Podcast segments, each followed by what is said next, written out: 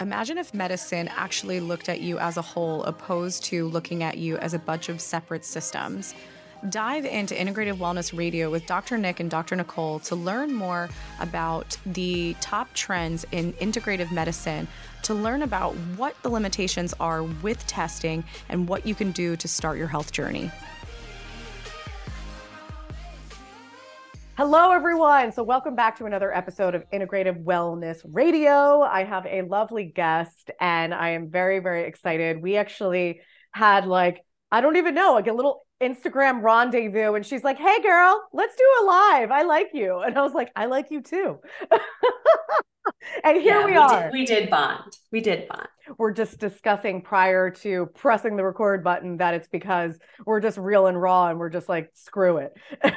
yeah you have to be you, right? And that's what's going to draw people to you because, you know, if you try to be someone else and someone that you're not, it's going to show through. That raw part of you, that's you living your integrity. And that's why people are so drawn to you. Well, it's interesting that you say that because today we're going to be talking about breast health. And I'm really, really excited about this because she is the expert. And we're going to talk about breast health. We're going to break down the mammogram conversation. We're going to break down the options to really be proactive in your breast health because even the patients that I've worked with for years, there's still this confusion around this topic. And what I loved about what you just said about being your authentic self, because as you know, because you've you've watched us and many of you that are here, we have had such a big focus on this mental emotional component to health and wellness. And it's mainly just because it was very fascinating to see these connections. But when we talk about breasts, like think about what breasts do for our children. They nurture, they nourish. And sometimes when we are not nurturing ourselves or nourishing ourselves, aka Okay we're not willing to be our authentic self, we're doing all the things that we should do, then sometimes that is one extra stressful layer amongst all the other things we're going to talk about today that can play a role in your breast health. So don't ever underestimate that piece. It's not always just about the toxins and the deodorants, those are 100% important and relevant. But a lot of us as women, we need to remember who we are because we immerse ourselves in taking care of everyone else. And that can serve you for a while and then you just become resentful and lonely. yeah. And when you're not paying attention to the signs that your body gives you, like if we don't listen to the whispers, we get screams, right? and it's the screams that we're all trying to avoid. So I will say that I was not always in this space. And I did not always see the world through this lens. And I did not always have this degree of clarity. So I want to hear all about it. yeah. Yeah. So I don't know a time where I didn't know about breast cancer. So, my first cousin was a woman named Linda Creed. Linda was a singer songwriter in the 1970s, 1980s. She wrote 54 hits in all, but her most famous song was The Greatest Love of All. So, she wrote that in 1977 as the title track to the movie The Greatest, starring Muhammad Ali, but it really received its acclaim in March of 1986 when Whitney Houston would release that song to the world. And at that time, it spent 14 weeks at the top of the charts. But Linda, who was my hero and was literally a rock star, like I don't use that term figuratively. Lots of people know people who are like rock stars. She was literally a rock star, brilliant, beautiful, lit up a room, was the queen of Motown sound, and she was my hero. So Whitney releases this song. It's at the top of the charts. Only Linda never knows it because she dies of metastatic breast cancer one month after Whitney releases this song. I'm 16 years old at the time, and my hero dies. So, Linda's life and ultimately her death gives birth to my life's purpose. And I am going to do everything that I can do to prevent another woman from suffering in that way, another family from suffering in that way, another community from suffering in that way. Because I can still recall Linda's funeral. I can still recall the thousands of people that were there mourning her loss because it was so great. So I do the only thing I know how to do. I go to medical school, I become a doctor, I become a surgeon. I become the first fellowship trained breast surgeon in Philadelphia. I am doing great things, innovative things. I'm at the top of my game, really thinking that I'm making a difference. And I'm kind of in that position that you just talked about. So I'm the top breast surgeon in Philadelphia. I'm running the cancer program for my hospital. I'm a wife. I'm a mother. I'm an athlete. I'm a philanthropist. I have all these balls in the air thinking that I'm an expert juggler. And one day, literally on a dime, everything comes crashing down. So if there were whispers, I didn't hear them. I pushed through. And literally, I went from someone who could play three hours of tennis and say, Does anyone want to hit some more? to I couldn't walk across the room. I couldn't do a flight of stairs. So I end up going to the emergency room because I think I'm having a heart attack. I spend three days in exhaustive testing. And I'm sitting in the office of my friend and colleague and physician. And he says, Jenn, you have Graves' disease. You need to, it's life threatening. You need to have your thyroid removed. You need chemo radiation, and then we'll give you lifelong thyroid hormone replacement. I knew that was standard of care. I completely appreciated the irony that surgery, chemo, and radiation are things that I tell people to do all day, every day, without hesitation, without reservation. And the words are coming at me. And it's like I'm in Charlie Brown's classroom, right? Want, want, want, want, want, want. I am underwater. Mm. I have no idea what's happening here, but something inside me made me say no. I just somehow knew that that was not the answer for me. It just didn't resonate that God would give me an organ that I needed only to have it removed, be radiated, and then have to replace that hormone for the rest of my life with synthetic hormone. Just didn't make any sense. And so I left. He told me I was going to die. Thank God he was wrong. I went on a journey. I first went to Dr. Google, the place I tell everyone never to go, but I fancy myself an educated consumer. Mm-hmm. So I go to Dr. Google and I ask, how to heal my thyroid and what comes up again and again and again diet, diet, diet, diet, diet. Now, I'm not overweight. I am a physician. So I figure that I know enough, everything there is to know about diet. So I figure there has to be something there. Maybe I should check it out. So I enroll in the Institute for Integrative Nutrition. Now, as you probably know, this is a certificate course. Yeah. and believe you me, I called them a thousand times before I enrolled. Are you sure I'm going to learn something here? Yeah. I am a doctor, for God's sake. I'm not even a new doctor. Like I've doctor for like 20 years at this point. Are you sure I'm going to learn something? Dr. Simmons, I assure you, we have lots of doctors in our program. You're going to learn something. Promise, promise, promise. Okay, okay. so I enroll and I'm sitting in one of the first lectures and a man named Mark Hyman walks on the stage. He introduces himself as a functional medicine physician. I am a doctor for 20 years at this point. I say, There's no such thing as a functional medicine physician. What is this quack talking about? but then I remember that I'm sick. So I decide to check my ego at the door, shut my brain up, and start listening. And thank God I did. Because within five minutes of this man speaking, my entire world makes sense. And I know that the reason that I got sick was so that I can be in that room on that day listening to this man speak because what I learned from him is how very broken our system is. Yeah. And I knew that the reason that I was sick was because I needed that to be able to see it. Because when you're in it, you cannot see it. And believe me, my colleagues think I'm nuts. Think I've lost it. but, you know, that day I am an early adopter. That day I went home, I enrolled in the Institute for Functional Medicine. So at one time, I'm a full time surgeon. I'm full time at IIN. I'm full time at IFM. And, you know, really, I was on that journey selfishly. I mean, it was really only about healing me. And it took me three years. I did get well. And that was three years of perspective, firsthand seeing into how very broken our system is, how we're focused on the wrong thing, and how if I were to stay in surgery, I was really just perpetuating the problem. And I did have like the day that I decided to leave surgery. I had a particular patient that I'm happy to share with you the story. But the end of it is that I couldn't stay in a system that was broken. As a breast cancer surgeon and the entire cancer program, what are we focused on? We're focused on the tumor. Mm-hmm. But the tumor is not the problem.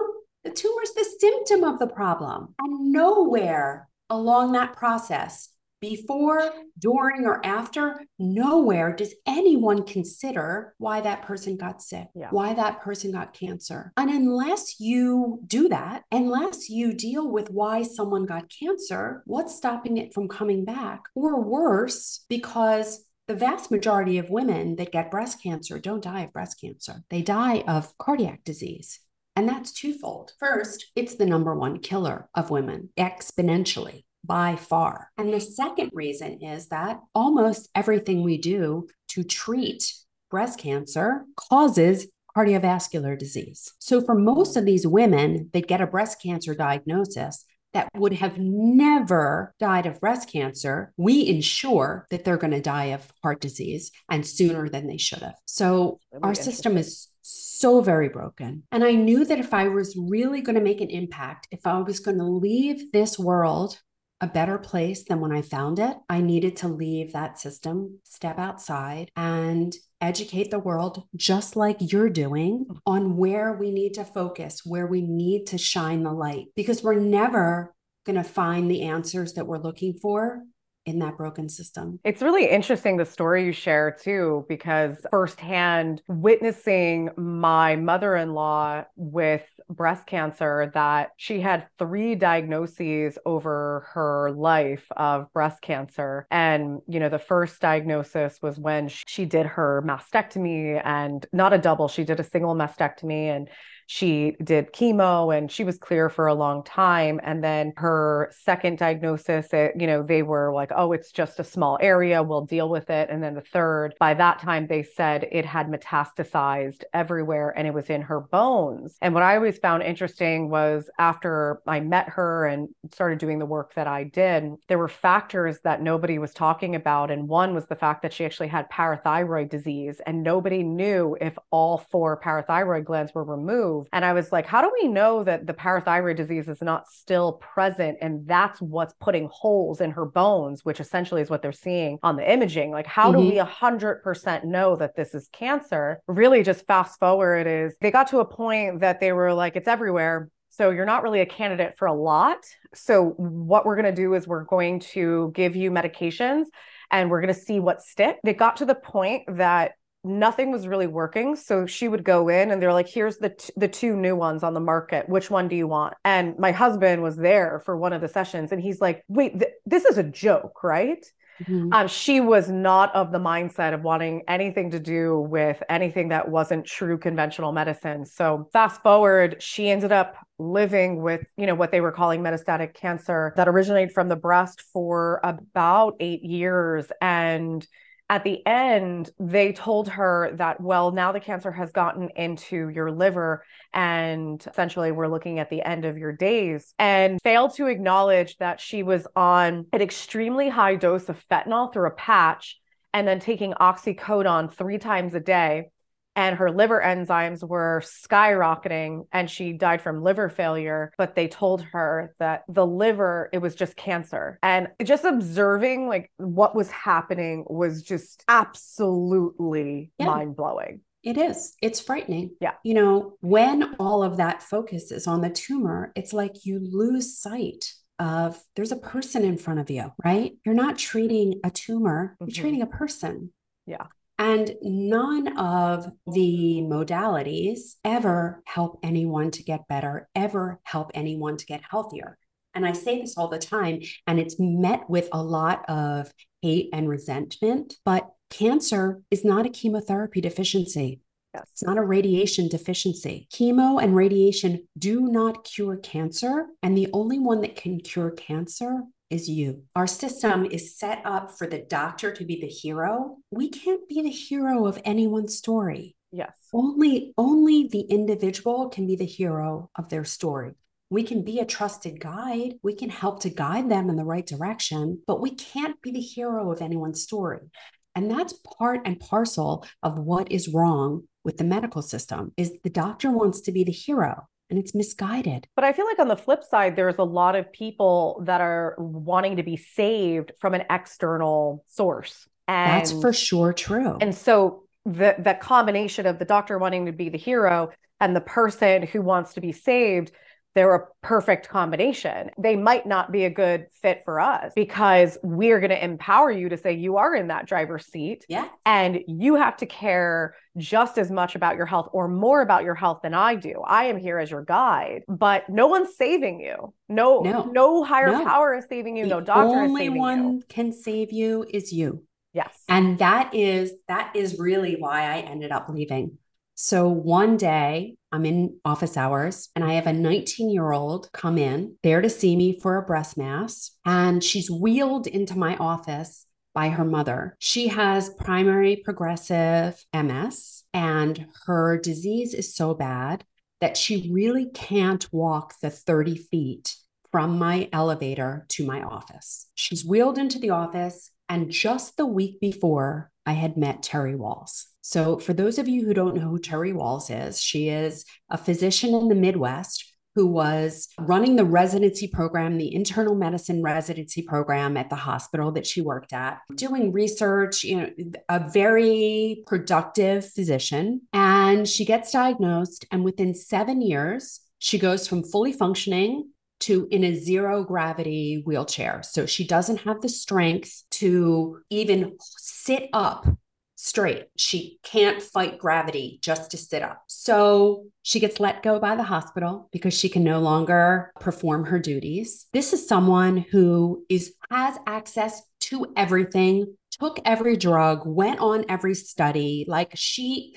there was no stone in traditional medicine that was unturned and nothing worked. She just got worse and worse and worse. She gets let go and she, I don't even remember why she started this journey, but she figures out a way to literally heal herself. She changes her diet, she does some integrative alternative therapies, and literally in two years, she goes from wheelchair to riding her bike 20 miles every day, goes back to work, and the hospital says, Hey, listen, you need to develop a protocol. You need to help people like you. So she develops the Wahls protocol and helps thousands and thousands and thousands of people recover from MS. So I just met her the last week. I am brimming with excitement. I'm like a giddy schoolgirl. Yeah. So I'm telling this patient and her mother about the Wahls protocol, that she should have hope, that there's so much that she can do. I'm going on and on and on. And after a minute, she puts her hand up in my face to stop me and says, Are you going to do my biopsy or not? And I was like, Oh, yeah. Not everyone wants to help themselves. Some wow. people just 19. want the procedure. Some people just want the surgery. Some people just want the pill. And that's okay. But I don't want to work with them. I want to work with people that want to help themselves because we have so much more power than we think, but the power isn't in the doctor's office. Health doesn't happen in a doctor's office. It doesn't happen in a hospital. It doesn't happen in a chemo suite, in a radiation center. Health happens at home. Again, like I can empower you, but I can't do it for you. And I totally get the people that don't want to do it, yeah. right? Because it's hard. It's hard work. And in this life, you have to choose your heart. But there are people who would rather blame the system when it doesn't work than them try it and blame themselves. And so that's okay because we all get to choose our heart. Yeah, no, 100%. And, you know, one of the things that I always found so fascinating about the way that we go about helping women to know where their the their breast health is is you know mammograms so the gold standard. You know something that was very obvious to me when i was learning about this in school it was isn't this after the fact?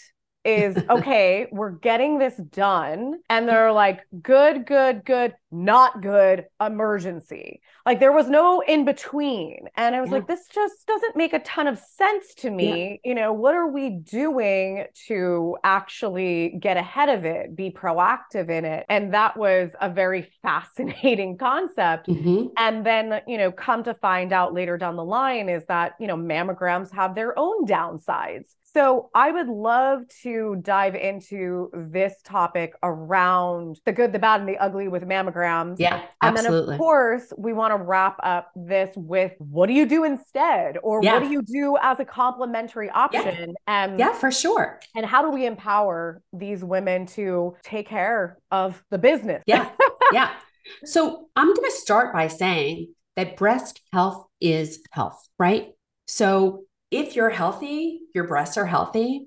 And if you're not healthy, your breasts are not healthy, Yeah. right? There's a reason why breast cancer is so common. There's a reason why it affects so many people because breast cancer is not a disease of the breast. If you get breast cancer, your breast isn't bad, right? Breast cancer is a normal response to an abnormal environment. So let's talk about the health of our society in general. 88% of Americans are not metabolically healthy, right? I mean, it's a terrible statistic.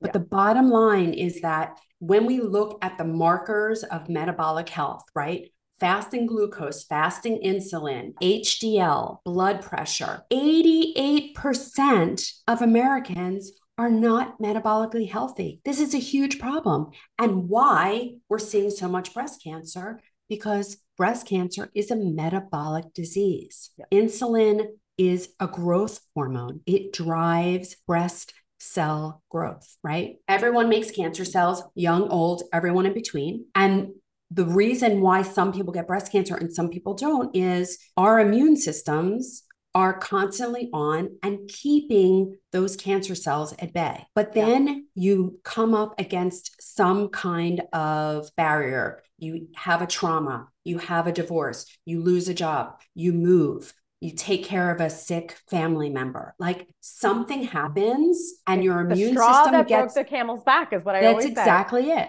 That's exactly it. And so that's that's when it happens. Now, mm-hmm. when we talk about prevention in this country, we are always talking about mammogram in that conversation. And it is crazy to me. And it's clearly crazy to you because that's how you started this conversation. Because mammogram has nothing to do with prevention. In fact, I would argue that mammogram, because it's radiation, goes more towards driving disease than preventing disease. So let's talk about the intentions. I want to of them- actually ask you a question really quick about this because I work with a lot of people for long periods of time. And it's not because they're sick for long periods of time. It's just because they're like, I can't go back. You know, Yeah. I, I'm like, th- Well, they is- they this is trust you. You're you're ingrained in their health.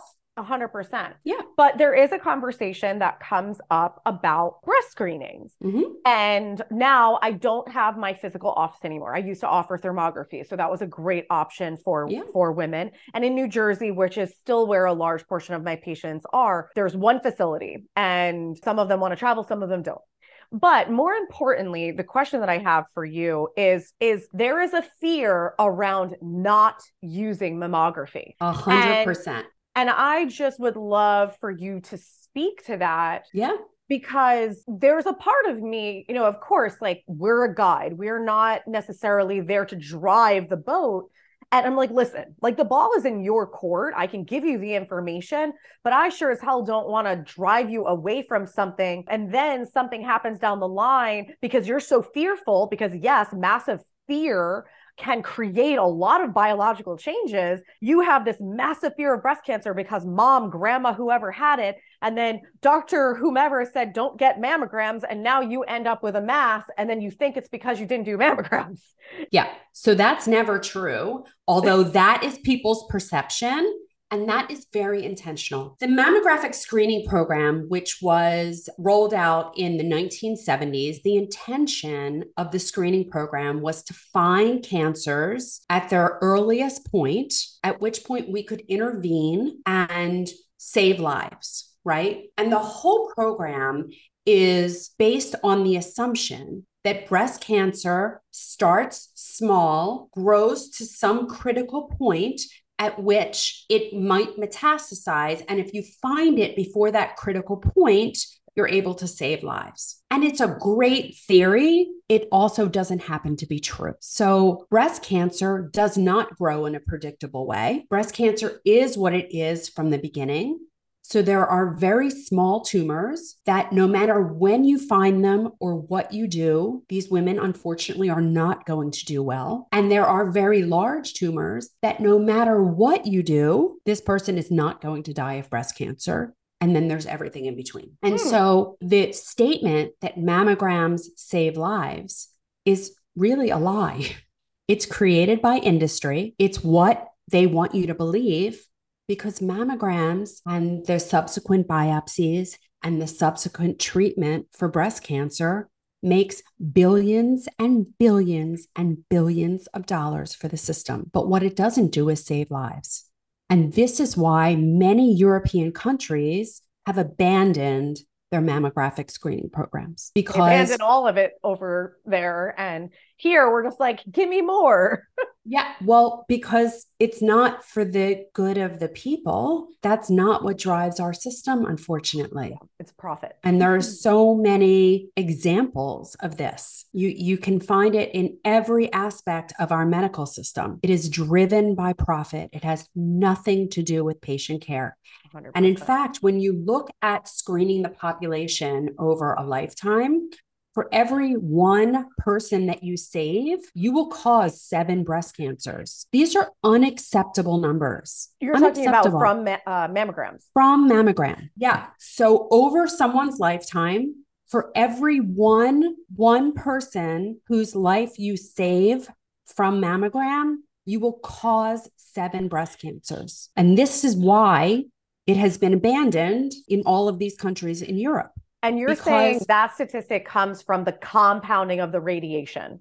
Yeah. So what happened is when mammogram was originally approved, it was approved as a 2D mammogram, right? And what we have done over the years in making our test more sensitive, we've gone from 2D to 3D, right? To tomography. And when we did that, we are two to three timesing the radiation. So over someone's lifetime, we're talking about exponentially more radiation.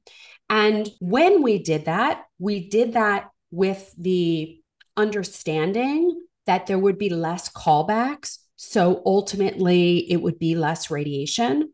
So we went from a 60% callback rate to a 50% callback rate. So we're really not improving things. We are exponentially radiating people more. And not to mention that we are finding and treating a whole bunch of cancers that really don't need to be treated. That these people would be fine no matter what. And so we're treating them. And what are we doing with our treatment? We are uh, accelerating heart disease, accelerating brain disease. Think brain fog, depression, anxiety, Parkinson's, Alzheimer's. I mean, these are not benign things, right? Yeah. We are accelerating bone loss. We already have a problem with fractures, and we're making their bones weaker, more brittle. I'm not sure that we're helping people at all with screening. And in fact, I think ultimately we are hurting people. We need to unlearn that mammogram saves lives. It's simply not true. And we need to not feel guilty that we're not getting mammograms. If you think about it, like, would you feel guilty saying no to radiation that you know wasn't helping you? That's how we need to reframe it because that is what's happening. I'm going to share with you what to do now. And I'm going to tell you that there is something on the horizon that is so much better than what's out there now. It's already FDA approved. It will be widely, widely available in the next five years, and it's going to change how we screen breasts. Let's talk about what's happening now. So, I love thermography. It doesn't involve compression, it's looking at heat, it's looking at physiology. It's not as good at imaging the breast necessarily, mm-hmm. but it is a functional test And after all, that's what we're after anyway. And if there is a finding on thermography, I'm fine using conventional radiology to localize things, to determine what they are. I just don't think that we should be screening with mammography every year. Yeah. Right. The other thing is, I really believe in self exam. I Mhm. really do. If you know your body, you're going to know when something is different. Yeah. And are you going to miss those tiny things that are seen on mammogram? Yeah. My answer to that is who cares? Who cares? Do you know the thousands, if not millions, of women who have had their breasts removed for DCIS, for ductal carcinoma in situ, a disease that would never kill them? Never. It's not life threatening, right? It shouldn't even be called cancer. But how much is that surgery? Oh, I, I mean, forget the price of that surgery. Think about the price that these women pay. Yeah. They lose their breast, they lose their identity. They I'm not even talking about them. It's like, but what's what's the system making on that Oh, yeah. surgery? a it- fortune. Yeah. And that's A why it's like, fortune. do this, be proactive. having mutilating women, remember our first day of medical school. First, do no harm. We are mutilating women. We're mutilating their bodies. We're mutilating their mind. Yes. We're mutilating their psyche. I mean, we what we are doing is so wrong. It is so harmful and we're scaring people into agreeing to it. We're scaring them into getting mammograms. We're scaring them into having unnecessary surgery, unnecessary medications, and we are hurting them. We are hurting them. We are causing cancers. We are causing heart disease. We are causing neurologic diseases. We are causing bone loss. This is wrong. It's very wrong. Something that I I'm curious because you said you were in surgery for 20 years. So it was probably 2 3 years ago I worked with a woman who ended up having a diagnosis and she she shared her journey of the double mastectomy and I, I will tell the rest in a moment but I sat there and I was just like pull your shit together nicole because my face was i was i couldn't believe that that was that was the process. And i don't know if the process has changed but she went from double mastectomy. They said um, while they were in there they were going to put her expanders in right away because she was going to get constructive uh, reconstructive surgery immediately to the point that she got an infection the expander popped out, like ripped her open and popped out. And she was just in such horrific pain. So she finally then went in and they, everything, you know, the, they got rid of the infection, they dealt with it. And she said the expanders were one of the most painful things she ever experienced. Then she finally went in and she had breast surgery, but there was so much weakness in the tissue that they had to take muscles out of her back Mm-hmm. and then they they did the reconstructive surgery and then it turned out that they put the gummy bear implants in that are recalled for lymphoma and i Yeah. could I, I was like i don't even know if i can tell this woman this right now because it was just it was the wildest thing that i heard Yeah. and i was just like how is this the standard of care Yeah, it has not improved much. I mean, w- the surgical techniques are getting better, the incisions are getting smaller, you know, people are honing their craft, but the basics are the same. You know, unfortunately, think about you're going to do surgery on someone, you want them to be the best that they can be, but you don't do anything to help them to optimize their health. You don't talk to them about eating a plant based, nutritionally dense, whole food diet. There's no discussion about that.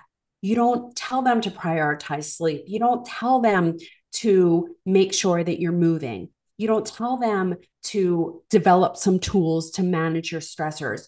You don't tell them to avoid toxins. You don't tell them that instead of seeing this as a punishment, see this as an opportunity. yeah There's no discussions about this. And Yeah. so people don't go into surgery their best, they go into surgery their worst. And this is a problem, right?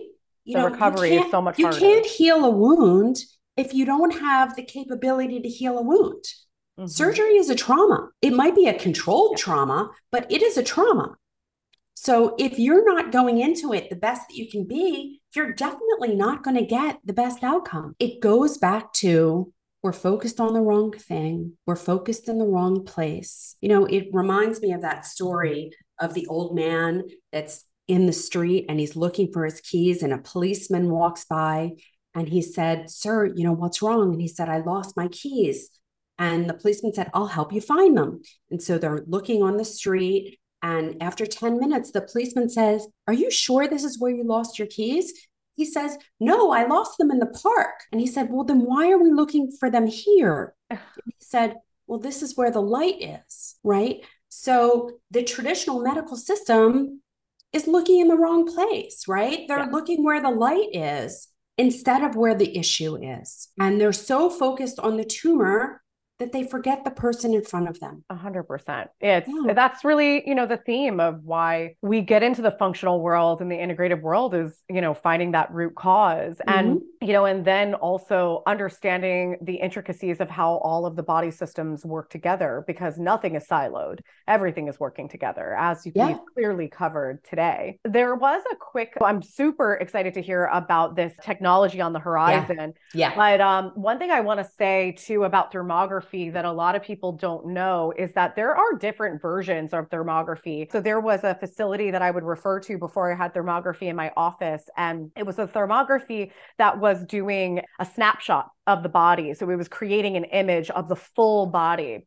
And it was obviously doing this from a lot of different angles to pick up on those heat patterns, which was definitely valuable. The thermography that I ended up getting primarily because I wasn't just focused on breast, I was focused on looking at all of those parts, ended up being a wand that focused on points. So the session was actually pretty long, but we actually did this. It was like an integrative thermography. It yeah. looked at every single tooth, to all of the lymphatic pathways to i think there was 30 spots on each breast um, we looked at the reproductive organs. We looked at all of it. And so I do want people to know that there is a difference uh, between thermography. So if you are going to go that route, is being able to do your research to see is this a wand based thermography is this a you know a full body shot thermography because they could be beneficial together or they could be beneficial separately as well i just think the wand was very interesting because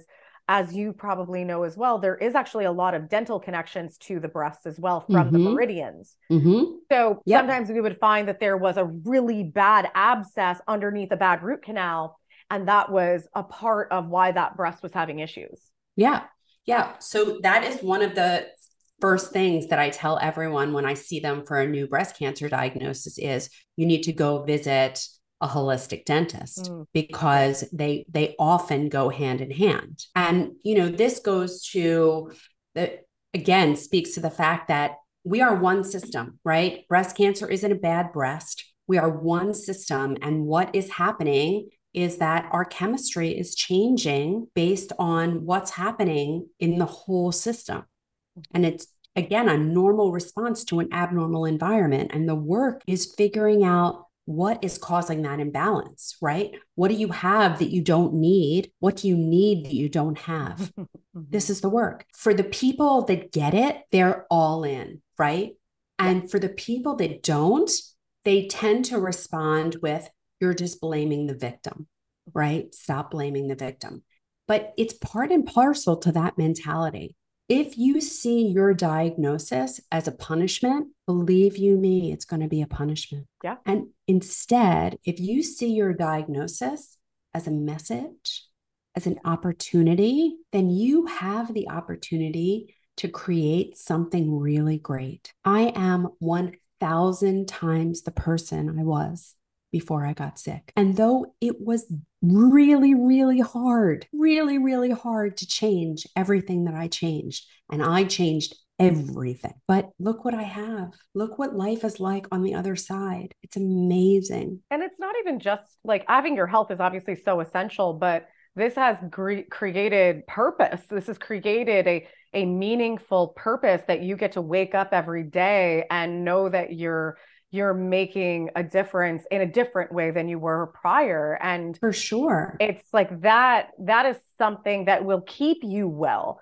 You know mm-hmm. you can do all the things all the therapies all the supplements you can do all of that and that's really great Mm, but if you don't wake up with knowing what lights you up, or at least having an inkling of what drives you, then that will create illness just in itself. For sure. Absolutely. So we started off by saying that breast health is health, right? And we were talking about prevention. So the key to prevention is the key to health. It's all the drivers of health. So it's eating that whole food diet that is low glycemic, that is building your health. It's having joyful movement in your life every day. We were meant to be active beings. It's about stress management systems. We are never going to get rid of the stress, yes. but we need to build our toolbox to deal with the stress. We mm-hmm. need to have a system so that we don't take it in, so that it rolls off. We need to prioritize sleep. We are a society that prioritizes, that values the waking hours, and sleep is where the healing happens. So if you are not sleeping, you are not healing. And so we all need to prioritize sleep. We need to detoxify our worlds, get rid of the plastic, get rid of the cleaning agents, get rid of the antibiotics, get rid of, we think that we have to sterilize everything. And in sterilizing everything, we are killing our immune systems. Yes. Your immune system is a muscle like anything else, and you need to flex it. So mm-hmm. stop cleaning all of your shit and let the germs in, right? Yes. We need to learn to be strong. Let your kids eat dirt. yes, for sure. Like we have like a 10 minute rule in my house. I know people come over seconds. and they're like, oh, should he have that? I'm like, he's fine. He's fine fine. and, and lastly, what you said is that we need to live with purpose. God put us all on this earth for a purpose. My purpose is different than your purpose. Yeah. And I don't know what someone else's purpose is. I only know that I am here to be the best version of me. I'm never going to be you. I'm never going to be like you. I'm not supposed to be. I'm here to be the best version of me and to fulfill my purpose. And it you don't have to be famous. You don't have to change the world. You just need to change your world. It's interesting too, because some people right now might be in such a chronic stress state that they almost even get triggered by that statement. You know, find your purpose, live your best life, be the best version of yourself. But what I will say to those individuals is that we think of money as a currency. And I honestly had to learn this the hard way, but your energy is one of your most valuable currencies, mm-hmm. and time is a very valuable currency. Mm-hmm. And if you started to evaluate your time and your energy, because most of them are synonymous, is if you looked at the amount of time you spent on social media distracting yourself or the amount of time you spent ruminating about a bad conversation or a bad email or the amount of time that you give to the one person that is so unappreciative to you or the time that you give to trying to save everybody else and the amount of energy that that takes from you then that is why you're going to get triggered by a statement like that that is why you're like that's not possible for me but mm-hmm. if you took a little bit of that time and you cut one energy draining thing out of your life. And if you replaced that with, I'm going to sit here and just think, I'm going to think about what the hell I like. I don't even know. What is my purpose? Like, mm-hmm. if you were to give yourself another 10 minutes, 20 minutes, and build on that, that is where the magic is. Most people are triggered by what they recognize and don't like in themselves. Sure. That usually is what what triggers people. So, it's my husband says, don't engage. true, true. Don't engage. let it go. yeah, let it go. So That's tell them. us about what is on the horizon. Yeah. I need to yeah. know. Yeah. So there is a man named John Klock. He invented the calcium score. He invented the virtual colonoscopy. So suffice to say, super brilliant, right? Yes. so the NIH gives him $20 million and charges him with inventing a screening tool for the breast that can be a replacement for MRI because MRI is very expensive. Yes. And while it is fairly readily available in the United States, that is not true in other countries around the world. And so the NIH really wanted to solve this problem. So they they go to this brilliant man and he invents something that is more sensitive than MRI, more specific than MRI, does not involve a tube or compression. You actually like immerse the breast in water mm-hmm. and it is scanned by sound waves, oh, but there's no wand. It's just, you know, within this bowl. It takes seven minutes per side. So it's not like an MRI. You don't have to be in there for 30 or 40 minutes. It is absolutely painless. In fact, you know, quite pleasurable. You're just immersing your breast in a bath of warm water. And the images are amazing. So, a negative scan means that you do not need to be imaged for two years. That's how sensitive it is. That's amazing. So, it has seven FDA approvals and it will be shortly rolled out everywhere around the country. Now, the hospitals are not happy about this because the test is inexpensive. It's nothing like an MRI. And what has every hospital in the US purchased? An MRI machine. And now they're up to like a 10 Tesla machine. So they've spent however many millions of dollars on their machine, they want their money back. So they're not terribly interested. So this technology is going to come because of practitioners like you and I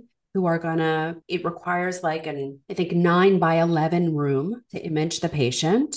And it's to come because of practitioners like you and I who are going to open up screening centers. And it is absolutely going to change. Change how we screen people, change what screening means because there's no ionizing radiation involved. So we're not putting it at anyone at any risk. We're not compressing them. The images are more sensitive and more specific than anything we have out there. So the false negative rate is going to, or the false positive rate is going to plummet. Yeah. And it is going to change the landscape if we let it. Do now, we know what this will be called for people to do their Google search to see when it's going to be available?